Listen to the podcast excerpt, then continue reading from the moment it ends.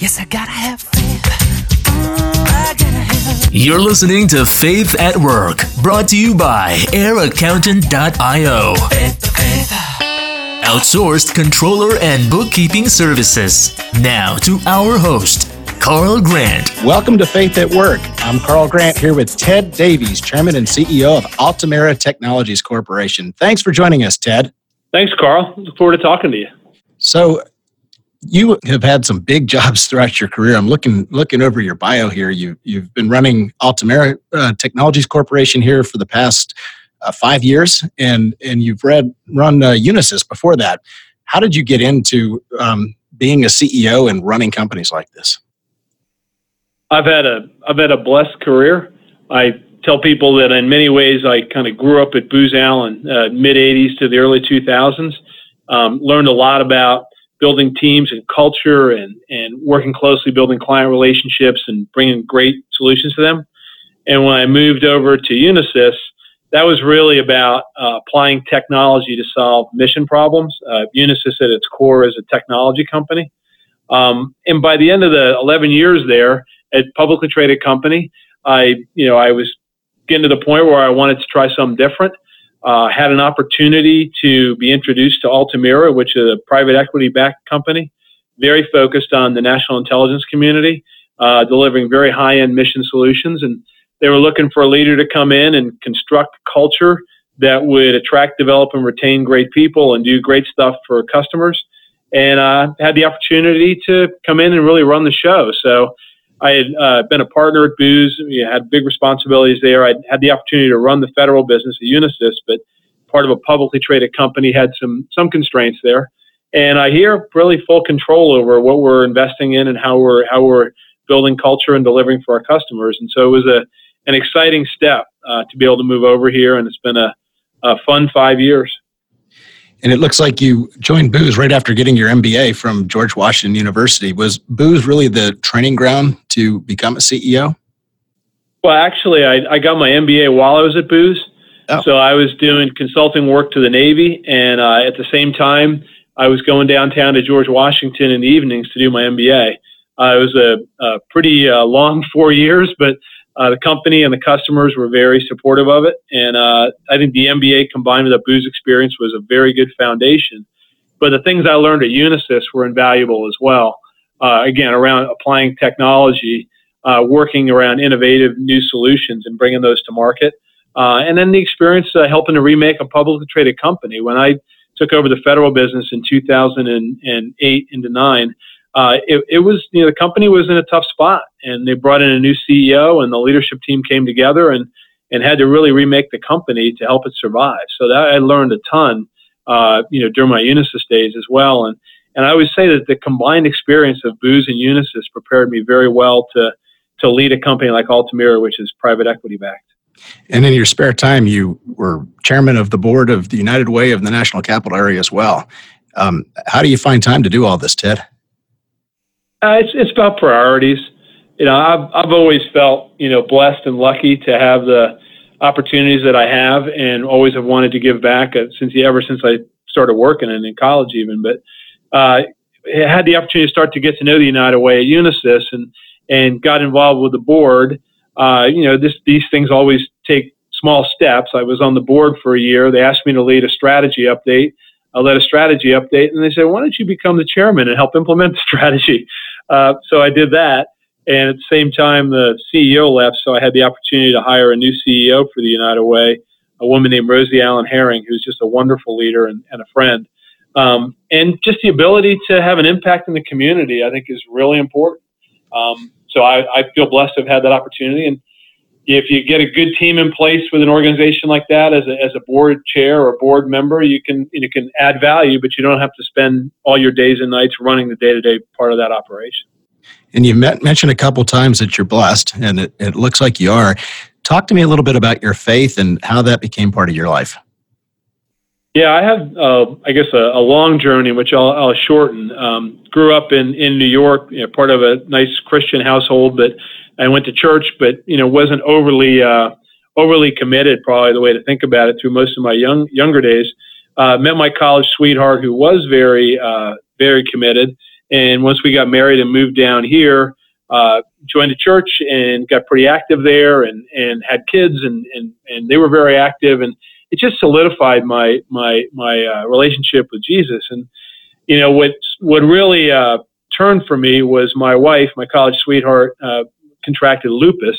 And after five years, um, she passed away from that. And uh, it was a traumatic five years leading up to it and a traumatic years after that. And I just I really got deep in my faith. Pe- people go through bad times. Everybody has challenges in their life, and and I I chose to lean on Jesus and, and in my faith, and it, it made all the difference for me. Um, so that's kind of how I how I got to where I am today from a faith wow. Uh, Ted, I, I um, you know, a lot of people go through something tragic like that, and they go the other way. Uh, how did you how did you you know avoid having resentment towards God, and and how did you draw towards Him? That's a great question. Uh, first of all, my my my wife, my my college sweetheart, uh, was just so full of faith all the way through. It was just inspiring. Uh, second thing was that I had some really good friends that that just loved me through it. I mean, I can't put any other way than that. They were there for me, and they prayed with me and, and helped me uh, help me feel the presence of God. And and the third thing is just a choice, I think. You know, how you react to life is, is your choice. And uh, I just felt like I started, even during the dark times, I, I prayed every morning.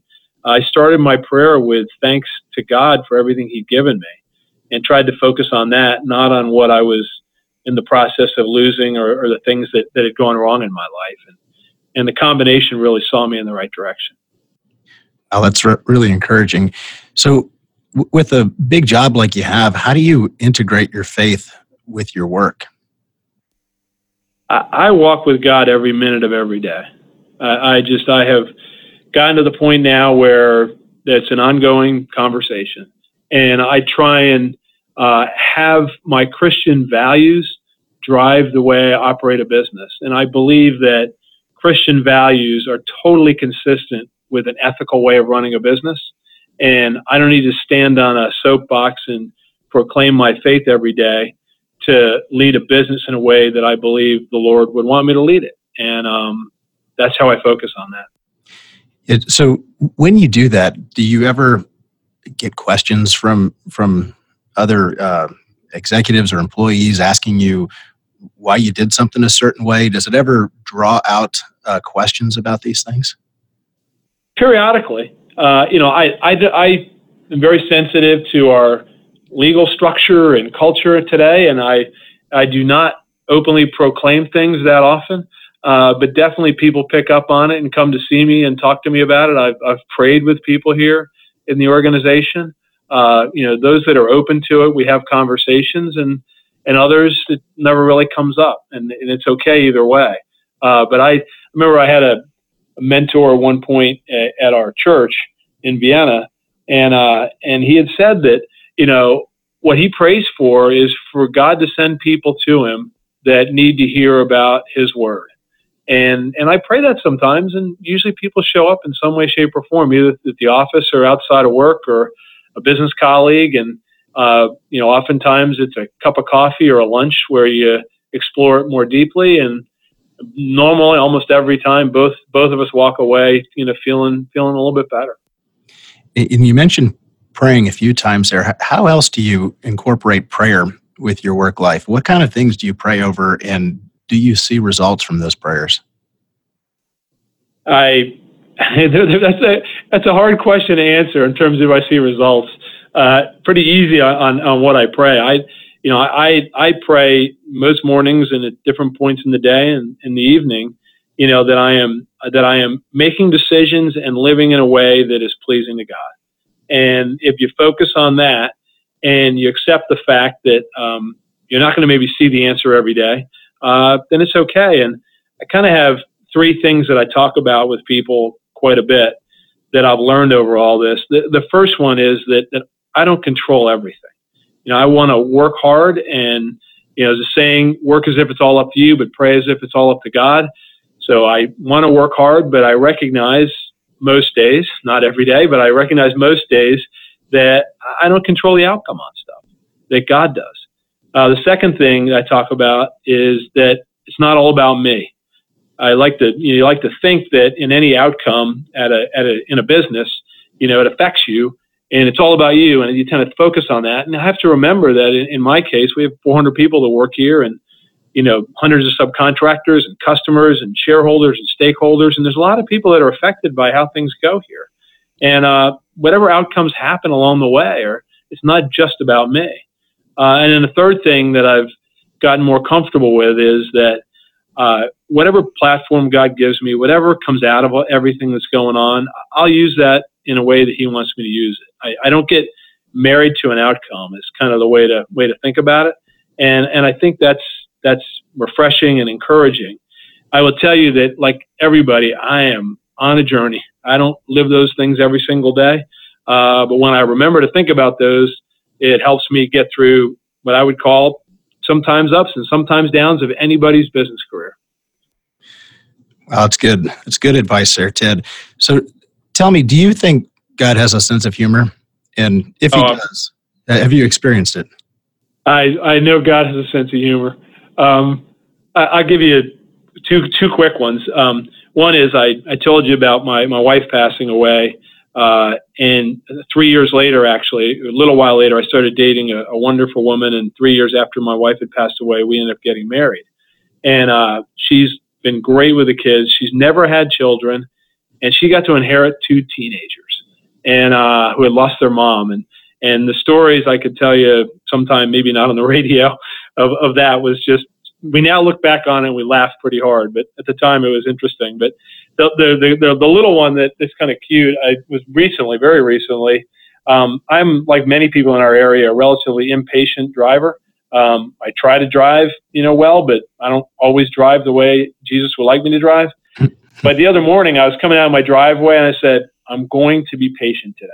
I'm just going to, you know, slow down a little bit, take my time, you know, all that." And so I'm kind of meandering my way to the end of the neighborhood and, and I'm still in that mode of I'm going to take my time and I get to the end and there's a school bus coming. So in my old days, I just would have run out. It wasn't, it would have been easy to run in front of them. It wouldn't have been dangerous. I just, you know, would have more just sped out in front of them. But I said, nope, I'm going to be patient today. And I waited for the bus to pass by and patiently got behind the bus. And wouldn't you know it, that bus stopped every hundred yards for the next mile to pick up kids. And and and I just felt I, at first I was frustrated, and I I literally started laughing, and it was like God's way of reminding me that He's in control of this, um, and He's in control of everything, and you just got to remember that. That's a great story. Well, thank you so much for joining us, Ted Davies, Chairman and CEO of Altamira Technologies Corporation. Be sure to follow us on our podcast. You can find us uh, on Apple and uh, on all the major podcast platforms. Ted, thanks so much for joining us. Have a great day. Thanks, Carl. Enjoyed talking to you. Yes, I gotta have faith. You have been listening to Faith at Work with Carl Grant, brought to you by AirAccountant.io.